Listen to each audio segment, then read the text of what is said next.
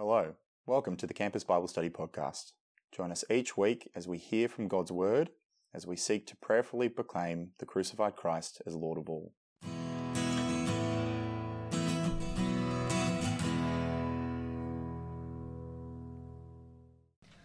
Uh, we'll, we'll now be reading from God's Word. We'll be reading from Isaiah chapter 49. Uh, so if you could open up your Bibles, that would be great. So I'll be reading from Isaiah chapter 49, starting from verse 1. Listen to me, O coastlands, and give attention, you people from afar. The Lord called me from the womb. From the body of my mother, he named my name. He made my mouth like a sharp sword. In the shadow of his hand, he hid me. He made me a polished arrow. In his quiver, he hid me away. And he said to me, You are my servant, Israel, in whom I will be glorified. But I said, I have labored in vain. I have spent my strength for nothing and vanity. Yet surely my right is with the Lord, and my recompense with my God. And now the Lord says, He who formed me from the womb to be his servant, to bring Jacob back to him, and that Israel might be gathered to him. For I am honored in the eyes of the Lord, and my God has become my strength. He says, It is too light a thing that you should be my servant, to raise up the tribes of Jacob, and to bring back the preserved of Israel. I will make you as a light for the nations, that my salvation may reach to the end of the earth. Thus says the Lord, the Redeemer of Israel and his Holy One, to one deeply despised, abhorred by the nation, the servant of rulers. Kings shall see and arise, princes, and they shall prostrate themselves, because of the Lord who is faithful, the Holy One of Israel, who has chosen you. Thus says the Lord, In a time of favor I have answered you, in a day of salvation I have helped you. I will keep you and give you as a covenant to the people, to establish the land, to apportion the desolate heritages, saying to the prisoners, Come out. To those who are in darkness, appear. They shall f- feed along the way, on all bare heights shall be their pasture. They shall not hunger or thirst, neither scorching wind nor sun shall strike them. For he who has pity on them will lead them, and by springs of water will guide them. And I will make all my mountains a road, and my highways shall be ra- raised up. Behold, these shall come from afar, and behold, these from the north and from the west, and these from the land of Syene. Sing for joy, O heavens, and exult, O earth. Break forth, O mountains, into singing. For the Lord has comforted his people, and will have compassion on his afflicted. But Zion said, The Lord has forsaken me, my Lord has forgotten me. Can a woman forget her nursing child, that she should have no compassion on the son of her womb? Even these may forget, yet I will not forget you. Behold, I have engraved you on the palms of my hand. Your walls are continually before me. Your builders make haste. Your destroyers and those who laid you waste go out from you. Lift up your eyes around and see. They all gather, they come to you. As I live, declares the Lord, you shall put them all on as an ornament. You shall bind them on as a bride does. Surely your waste and your desolate places and your devastated land, surely now you will be too narrow for your inhabitants and those who swallowed you up will be far away. The children of your bereavement will yet say in your ears, The place is too narrow for me. Make room for me to dwell in. Then you will say in your heart, Who has borne me these? I was bereaved and barren, exiled and put away. But who has brought up these? Behold, I was left alone. From where have these come? Thus says the Lord God Behold, I will lift up my hand to the nations, and raise my signal to the peoples and they shall bring your sons in their arms, and your daughters shall be carried on their shoulders. Kings shall be your foster fathers, and their queens your nursing mothers.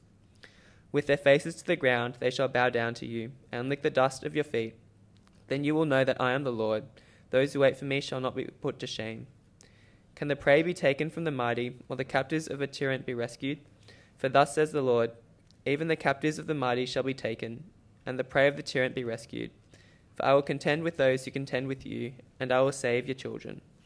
I will make your oppressors eat their own flesh, and they shall be drunk with their own blood as with wine.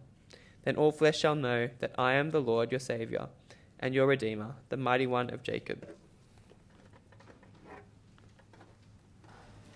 Well, good afternoon, friends. My name is Tim. If we haven't met, uh, I'm one of the pastors with Campus Bible Study, and it's been great to have Josh and Tony over the last couple of weeks teaching us uh, from Isaiah and about prophecy. Uh, it's great that I can join you again, and we're going to work through the last, well, 20 odd chapters of Isaiah uh, over the next three weeks. Not all today, uh, over the last three weeks of term. Let's pray and ask for God's help. Uh, and let's jump into Isaiah 49. Our great God, thank you for the freedom we have to gather as your people. Thank you for the privilege we have of hearing you speak through your word. Father, we pray today that at the end of term, uh, in the midst of tiredness and busyness, that you would help us to put other distractions aside that we may know you better and live in a way that is pleasing to your sight. Father, we ask this for Jesus' sake. Amen. Well, one of our family joys at the moment is to spend Saturday mornings down by the soccer fields. My kids are still quite young, and so a soccer field is kind of a normal soccer field divided up into eight. And these small segments have little groups of four people chasing a ball around. Uh, just last Saturday, we turned up at the soccer field. Uh, I took my son over to warm up with his team. Warm up, you use the term loosely. Uh, and my wife took my daughter over to the playground beforehand. Uh, as they walked across for the start of the game, uh, my daughter turned aside and stopped at a different soccer field. Uh, maybe she thought she saw someone she recognized. Maybe she went to the field where we were playing last week. But either way, she found herself all alone. She looked up and looked around. She saw a bunch of unfamiliar faces. She started to well up. She was terrified and filled with fear that she'd been abandoned, lost, forgotten. And my wife turned up at the right field and looked behind her, and my daughter wasn't there, so she walked back across and found her. She was probably lost for all of 20 or 30 seconds. But as soon as my daughter saw my wife, she ran forward with tears streaming down her face. Uh, she didn't say anything. She wasn't really sure what to say, but she gave one of those long, firm hugs that communicated all those things her words couldn't say. I'm not sure if you've had a similar experience. Maybe not recently like that, but maybe when you were younger, uh, of being lost in a shopping centre, forgotten at school, left behind by your family, I'm sure by mistake. Uh, it's a pretty odd, it's a pretty bad feeling.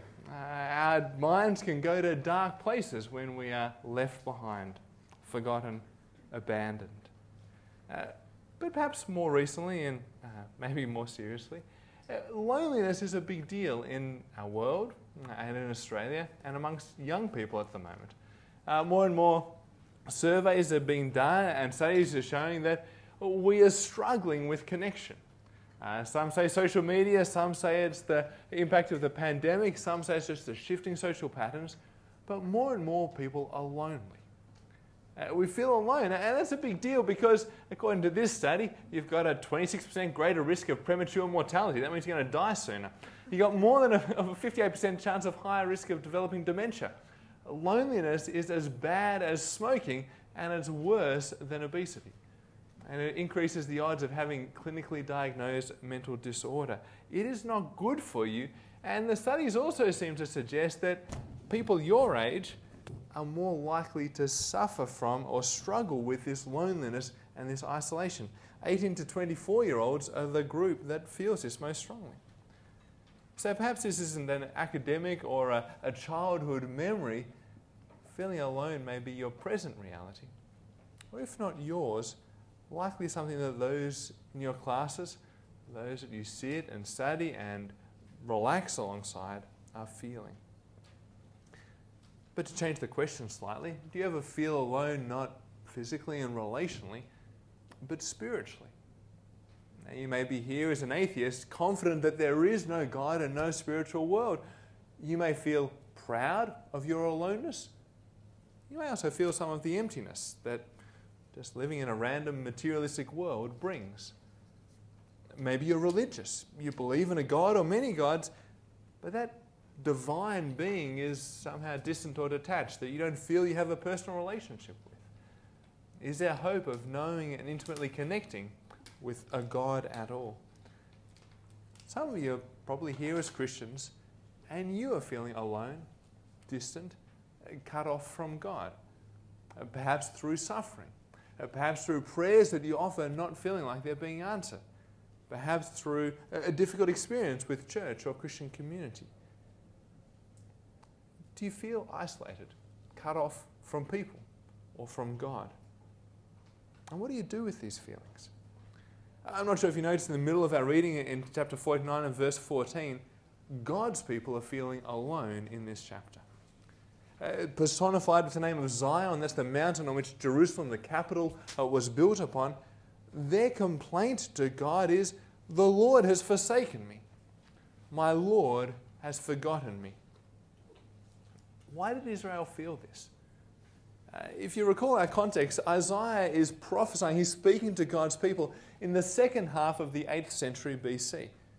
Uh, during this time, in 722 BC, the northern 10 tribes of Israel had been conquered by Assyria, carried off, uh, new people settled there. Then in 701 BC, the Assyrians marched all the way down, uh, conquering the fortified cities of, of Judah, and they came right up to the very walls of Jerusalem.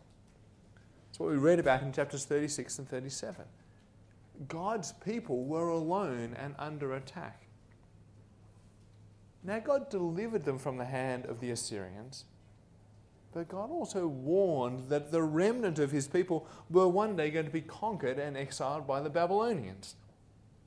Now, history showed that that would come to pass in 597 BC and 586 BC as Nebuchadnezzar conquered and carried off God's people. These were dark and fearful and lonely days for God's people.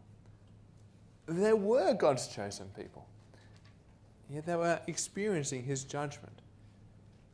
They were afflicted, they were carried off, and they felt forsaken, abandoned, forgotten by God. At least that's what they said to God. For while it may seem a natural conclusion, God wants to go to some lengths in this chapter to show that it couldn't be further from the truth. And so, in God's kindness, before this exile to Babylon even took place, God spoke these words of comfort to his people. God spoke through Isaiah, giving surprising hope so that they would trust and have a firm foundation when these dark days did come. Uh, and my prayer is that these words also give us hope for whatever trials and days we are going through. Uh, so turn back to chapter 49 and verse 1 and read with me the start of this surprising message of hope. Listen to me, O coastlands, and give attention, you peoples from afar. These opening words, I'm not sure if you've picked it up, someone is speaking to us. We don't know who, but they make a big claim. They demand an international audience.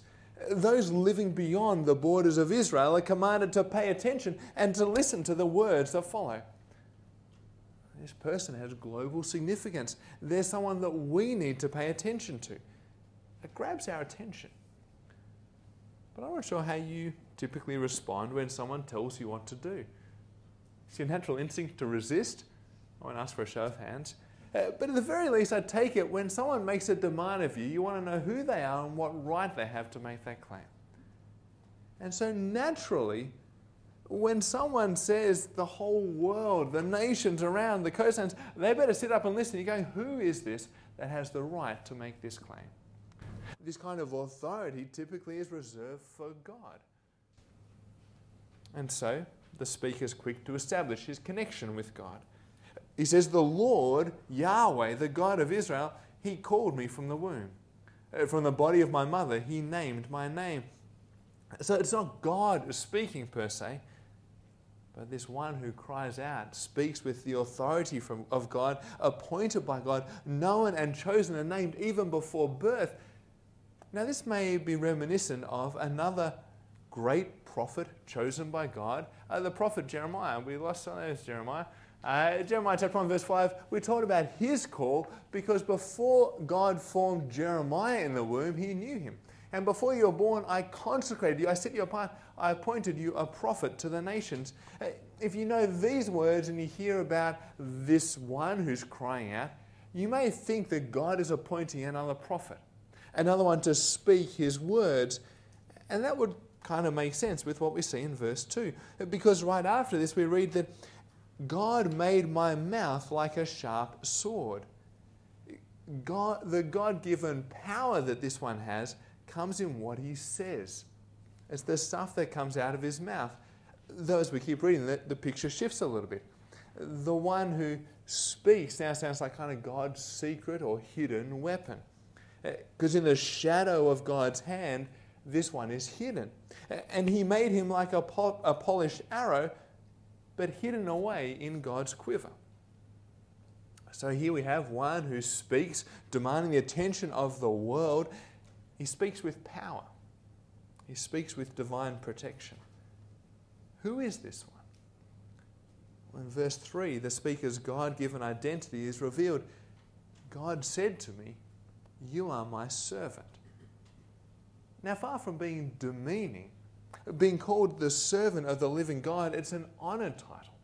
It's a privileged position. Uh, through Isaiah, we've seen a couple of people called God's servant. Back in Isaiah chapter 20, Isaiah himself is referred to as my servant. Uh, a few chapters later, we meet Eliakim. Now, you may not remember Eliakim, his name's a little bit less familiar, but he was the one who manages the household of King Hezekiah. He's the one who went out to talk to the Rabshakeh uh, when Sennacherib came up in chapters 36 and 37. He's an honored one and he is God's servant. And then chapter 37, we're told that the great King David of old, he was the servant of God.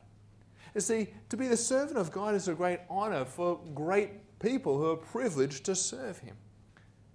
And yet, the one we're meeting and hearing in Isaiah 49 is none of these.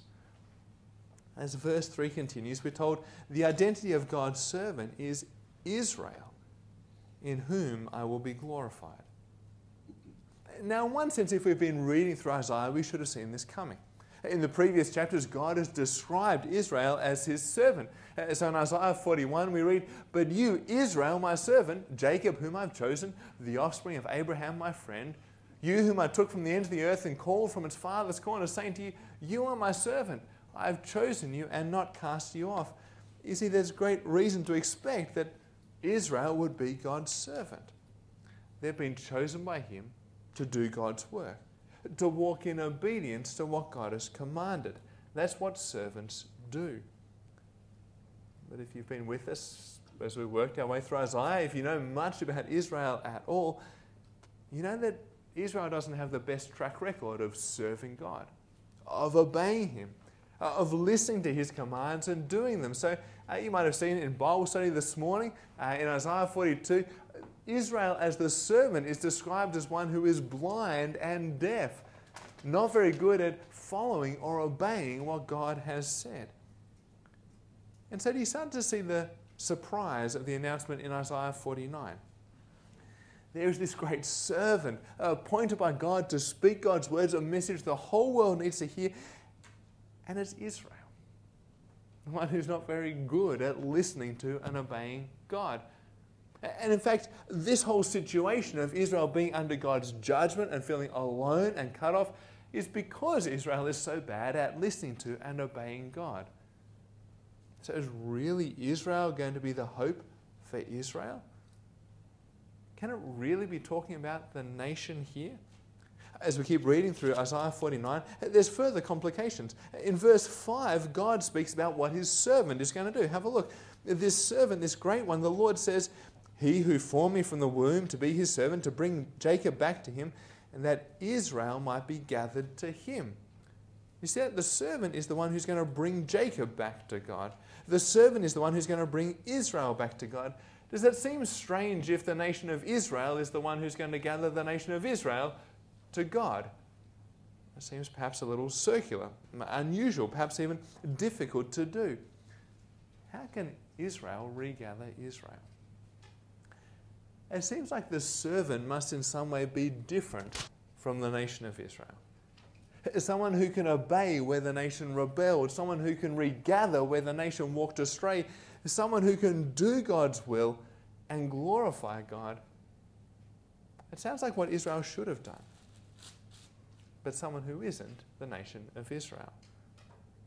So, if the servant isn't the nation of Israel, why are they called Israel? Well, here's a chance for you to say hi to those around you. I know you're excited. Questions on the screen. Why do you think the servant is called Israel if he doesn't seem to be the nation of Israel? 30 seconds. Enjoy a chat.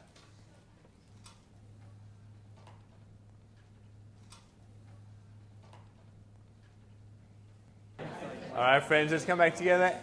Why is it called Israel if not Israel? Well, it seems like there's something that we need to see about the servant that has a deep connection and association with Israel, whilst being in some ways distinct from the nation. The hope of God's people is not going to come from somewhere else. somewhere outside of God's people. It's going to come from within the nation. But it must be one who can lead and rescue and regather the nation, perhaps even represent the nation as a whole. Someone who can do for God and the world what the nation was always supposed to do, but has consistently failed to do. One who could perhaps even be a new foundation for God's people. Uh, perhaps one like Jacob beforehand, whom God, you may recall, chose from the womb in chapter 25 of Genesis, and then renamed Israel in Genesis 35.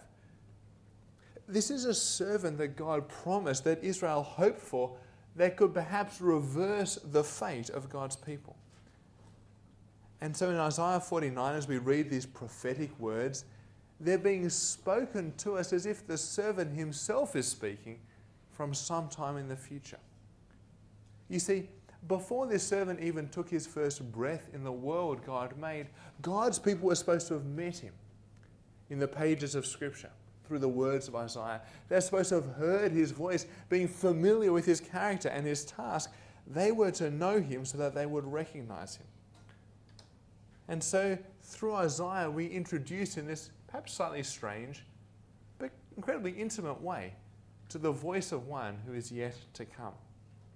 And so, across the second half of the book of Isaiah, uh, we see little cameos or portraits of this servant uh, again and again. You may be familiar with them. Uh, they're often called the servant songs, and there's four or maybe five of them, depending on how you count or what you think. Uh, the first one you might have seen in Bible study this week, it's in Isaiah 42, verses 1 to 9. It's where we introduce this character of the servant. Uh, we're looking at 49, 1 to 7 today at the Bible Talks. Uh, the next one comes in chapter 50, verses 4 to 9. Uh, then next week in Bible study, you might look at Isaiah 52 to 53, uh, the fourth servant song. Uh, and those ones are generally agreed upon.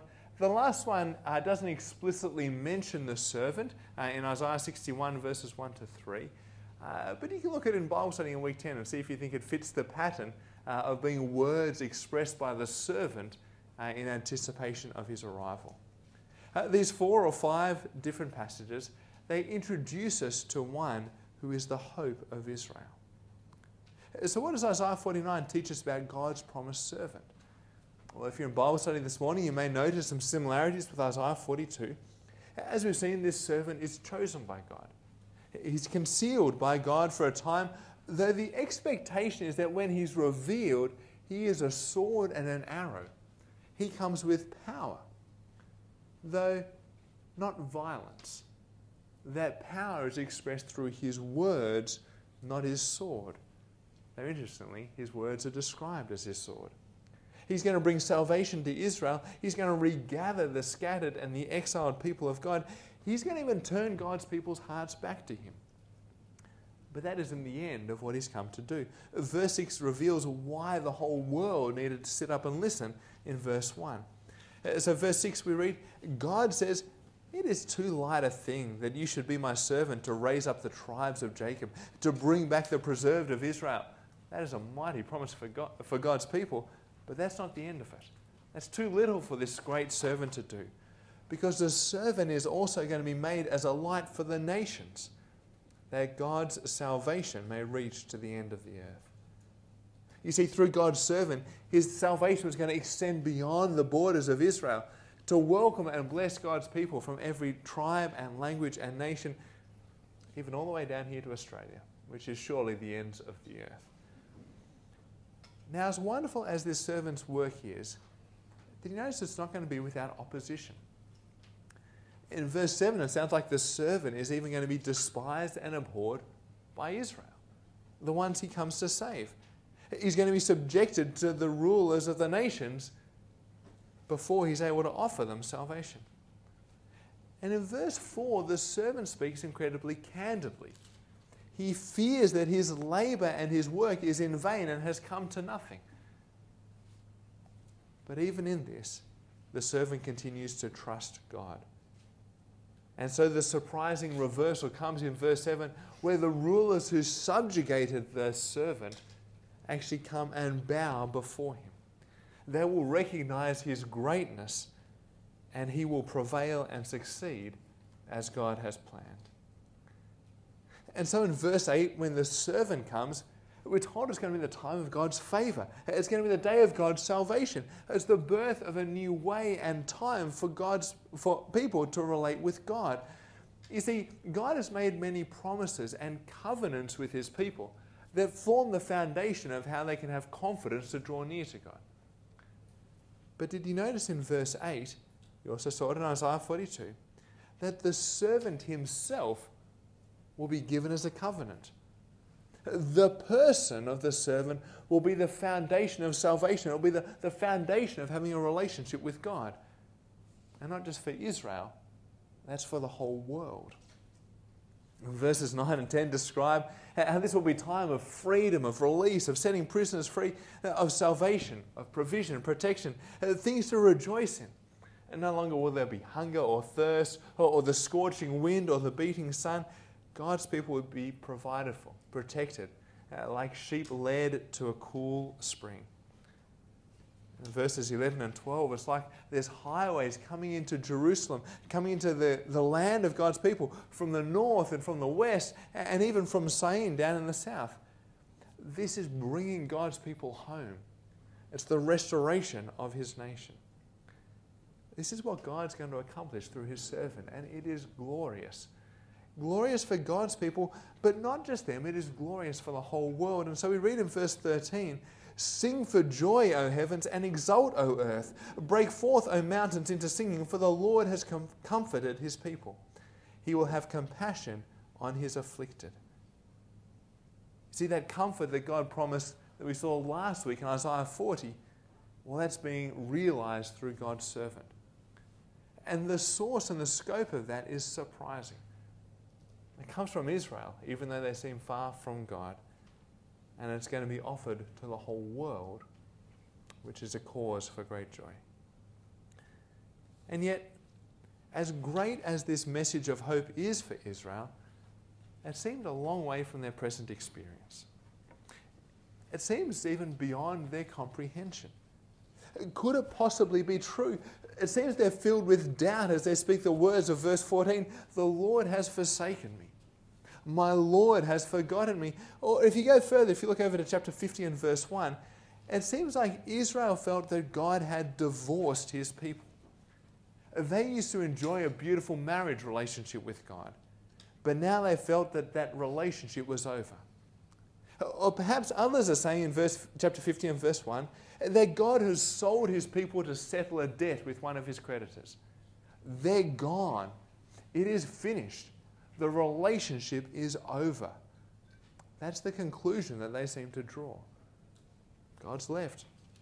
He's sold up. He's moved out. He's forsaken his people. He's forgotten them. And then hearing this promise about a servant, a servant who's going to come from them somehow, who's going to restore the relationship and give hope to the nations, that's too much for them. It can't possibly be true. Perhaps you've been tempted to think the same as you hear about God's promises eternal life, a new heavens and a new earth. Jesus, the man who was crucified, claimed to have been raised back to life again. And coming again one day, still in his physical human body, to bring judgment, to bring in eternity. A world with no more pain or suffering or death or sin or sickness. Do these wonderful promises of God sometimes seem too great? Beyond your expectation? Too hard to believe? God hears the doubts of his people. And he responds in the second half of chapter 49 with words of tender assurance and promise. Now look at verse 15. Can a woman forget her nursing child that she could have no compassion on the son of her womb? Even these may forget, yet I will not forget you. Behold, I've engraved you on the palms of my hands. Your walls are continually before me. You see, more certain and committed even than a nursing mother, God promises to never forget his people. Uh, like a loving father, I'm not sure if it was ink, but other engravings, God has indelibly engraved the identity of his people on his hands. He cannot forget them. He will not forget them. He will stick by them through thick and thin. In verse 19, the people are concerned when they come back to the land of Israel, the country will be vast, but they will be narrow. They will be few in number. They're going to rattle around in this big, wide land like parents whose kids have all left home.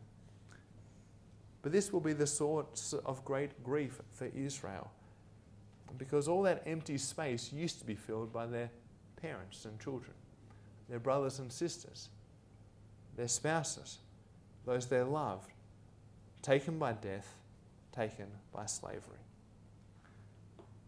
But God's comfort in verse 20 is that their children will return home.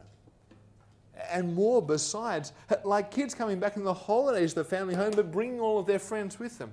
The land will soon be overflowing with people. They're going to complain for a lack of room, not that it's too big. You see, God promises not just to return from exile, but to bring extras from the nations. Have a look at verse 20. The children of your bereavement yet uh, will, will yet say in your ears, The place is too narrow for me. Make room for me to dwell in. Then you will say in your heart, Who has borne me these? I was bereaved and barren, exiled and put away. But who has brought up these? Behold, I was left alone, but where have they come from? The answer follows swiftly in verse 22. They've come from God. You see, just as God promised at the start of the chapter, the servant will gather God's people and he's going to extend the offer of salvation to the nations. And they too can turn from their autonomy to come and trust the true and living God. Uh, what we saw in verse 7 uh, that kings and princes will come and bow and worship before the servant of God. Well, that's going to come to pass in verse 23 as they come with the nations to find salvation from God.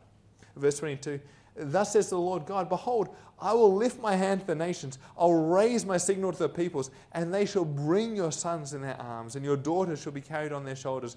Kings shall be your foster fathers, and the queens your nursing mothers. With their faces to the ground, they shall bow down to you and lick the dust of your feet. Then you will know that I am the Lord. Those who wait for me shall not be put to shame. Did you notice God's assurance to his uncertain people? when God brings about what He has promised, when He gathers the people and even the nations, then they will have certainty. They will know for sure that God is the true God who does what He says. And you notice at the end of verse 23, there's a repeat from what we saw at the end of Isaiah 40. Those who wait for the Lord will not be put to shame. To wait on the Lord is to trust in His promises. The foundational character of God's people is faith to trust or to know or to depend or to build our lives on what God has said because He does it. We can be certain of that. And as we see God fulfilling His promises, we have great confidence. Uh, as the Apostle Paul writes in 2 Corinthians 5, we walk by faith, not by sight. And that's important because what we see may cause us to question or doubt what God has said is true and certain. It seemed to be what was happening for Israel as they saw suffering and oppression and affliction, but God said He was still with them and He was going to bring them back. They saw it and they felt abandoned, forsaken, and forgotten. But was it true? Not at all. And so here it's helpful to remember one of the core foundations, I understand, of modern psychology. You may be aware feelings aren't facts. It's a fairly simple statement, but sometimes our emotions, our feelings, what wells up inside us, it's not actually true. Israel felt abandoned, divorced, sold, and forgotten. But God said it is not true. God questions this. It challenges their claim and their accusation. You see, God is with them. He has not and will not forget or abandon or forsake his people. And so in chapter 15, verse 1, there is no certificate of divorce. Nor does God have any creditors. He's not in debt to anyone. There's no one he needs to pay off. There's no one he could sell his people to. And so, if the facts don't align with what they're feeling, what is the explanation? Well, God says, uh, God says his people have gone through this suffering in chapter 50 and verse 1 because of their iniquities and transgressions. I take it the language in verse 1 there uh, about them being sold and sent away uh, is kind of an ironic reversal of the accusation they've made against God. You see, when God turns up to rescue his people, there's no new man on the scene. They haven't divorced and found another. When God comes to bring his people back, he doesn't have to negotiate with someone who's bought his people. They've always been his. They've always been his bride. And he comes to bring them home just as he promised. You see, God is the one who is faithful to his people. But if the problem at the heart of all of this was their sin, their failure to listen to and obey God, it wasn't the power of the Babylonians or the threat of the Assyrians. Now, if the problem was them and their obedience, you'd expect that the salvation and the solution must revolve around forgiveness as well. Not war, not strong arming the nations into, into submission. Though, don't think that God is taking the easy way out. The sword would be much easier than dealing with sin. And God is not weak or unable to show his power over the nations. Verses 24 to 26, in pretty striking and confronting terms, proclaim that God is able to fulfill this promise because no power, no tyrant, no nation, no king, that no human being, uh, no political power, no spiritual power has got anything on God. No one can oppose or thwart his plans. And so, as God gathers his people from all the world, the whole world, all flesh, will know that God is the Savior of his people. He is the mighty one. And so, maybe this should give us cause to pause before we jump to our own conclusions about what God is or isn't doing in the world because of what we see. We may feel alone, abandoned, neglected, ignored, cut off, but before we accuse God, perhaps we should do him the justice of opening his word and seeing what he's promised to us and trusting and living by faith, knowing that God fulfills them. So God's made a great promise for his people here. He's going to send his servant to come and save them and the world. And while it seems outrageous, God doubles down on that. He says, Israel have experienced judgment, not abandonment. They're still his precious bride and people and God will restore them. And as they see the people coming back, they will know it is true. The servant works for the glory of God. But how do you expect God to fulfill this promise? Well, here's another, and I'm sorry it's the last, only two today. How do you expect God to fulfill this promise of salvation through his servant? 30 seconds, go.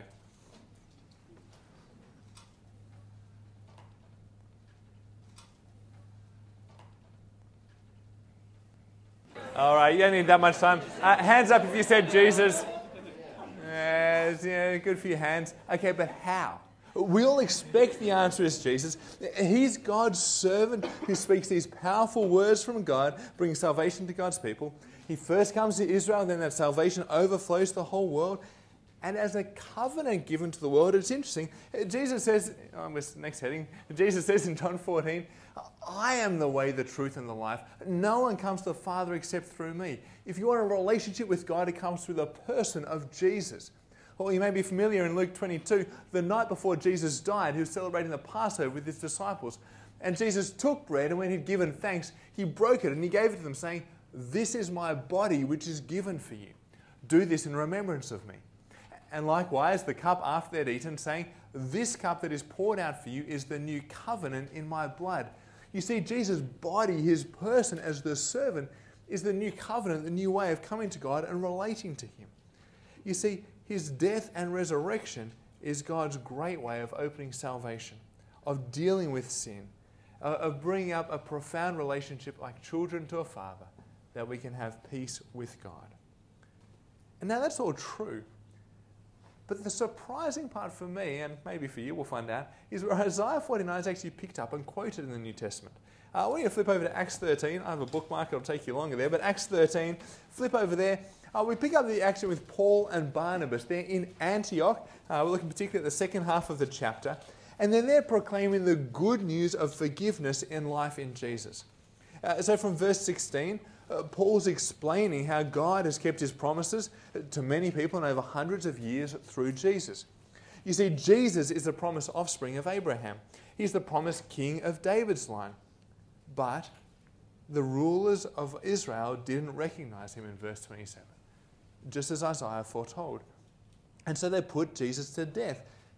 But God did what He promised in the scriptures. He raised Jesus to life again. And so, down in verse 38, uh, Paul concludes Let it be known to you, therefore, brothers, that through this man, through Jesus, forgiveness of sins is proclaimed to you.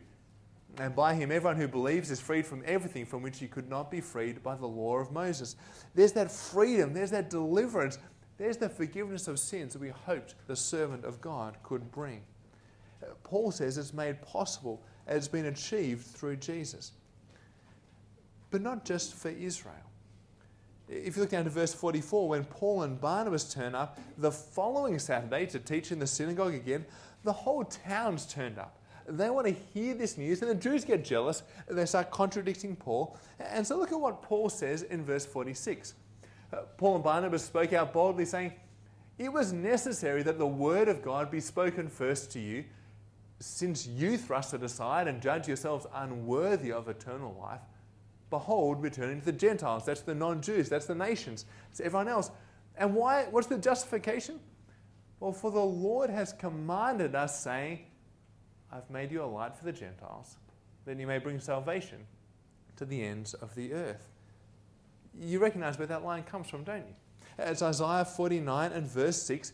It's what God said about the servant how is the work of the servant being fulfilled? How is the forgiveness going to the nations? Well, the work of God's servant is being fulfilled through the apostles preaching the good news about Jesus to anyone who is willing to hear it. Now, that's a striking twist.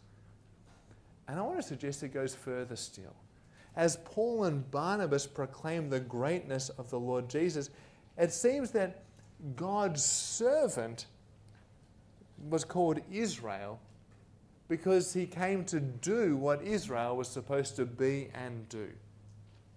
And as he saves Israel and gathers people to himself, I guess through relationship with the servant, we are now enabled to do that work that God's people have always been supposed to do to glorify God and to seek to proclaim the goodness of God to the rebellious world. And so, if you're a Christian, through faith in Jesus Christ, you should consider yourself God's servant, as Christ is. Uh, we see this in, in 1 Peter 2 and verse 16. Uh, Paul, uh, Peter writes, Live as people who are free. That's what the servants achieve for us. We are set free, but we don't use our freedom as a cover up for evil but we live as servants of God. And what's one of the things those servants of God do? Or just a few verses earlier in 1 Peter 2 and verse 9, uh, really picking up the language of Exodus chapter 19 and verse 6, what God said to his rescued people as he brought them out of slavery in Egypt uh, to be his people. And what were they to do? Well, Paul says, Christians, you are a chosen race, a royal priesthood, a holy nation, a people for his own possession. Why?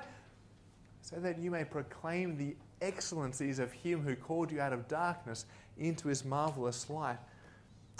And what is these great excellencies of God? What is what God has done for us through Jesus Christ to save us. It's what Paul and Barnabas proclaimed. It's the message of salvation that goes to the nations. This is the work of the servant to reconcile God's world to himself. And so as Paul writes to the Corinthians in 2 Corinthians chapter 6 and verse 2, he says, Since Jesus has come as God's servant, now is the time of now is the favorable time. Now is the day of salvation. Friends, this is great news for us. At times God can feel distant. We can feel alone or isolated, cut off from each other or from God Himself. But know that God is at work. He has kept His promises and so we can be certain of his salvation. If you haven't yet received God's forgiveness, now is the day to receive it. And if you have received it, see that you're actually bound up with Jesus to do the work of the servant, to glorify God and proclaim the reconciliation, the forgiveness that the world needs to hear. And the expectation is that God will do his work through us as He promised and has been faithful to. Friends, no matter what you're feeling in the ups and downs, let's keep turning back to God's Word and His promises to know that He is with us and even working through us to do His great work. Because today is a favorable time. Today is the day of salvation. Let's pray. Heavenly Father, thank you so much that you are faithful to your promises, uh, that you promised to send your servant to bring hope for you, not only your people, but the whole world. Father, thank you that through Jesus' death and resurrection, that offer of forgiveness is extended to Israel and to all of us. We thank you that now is the day when that salvation is being received and extended.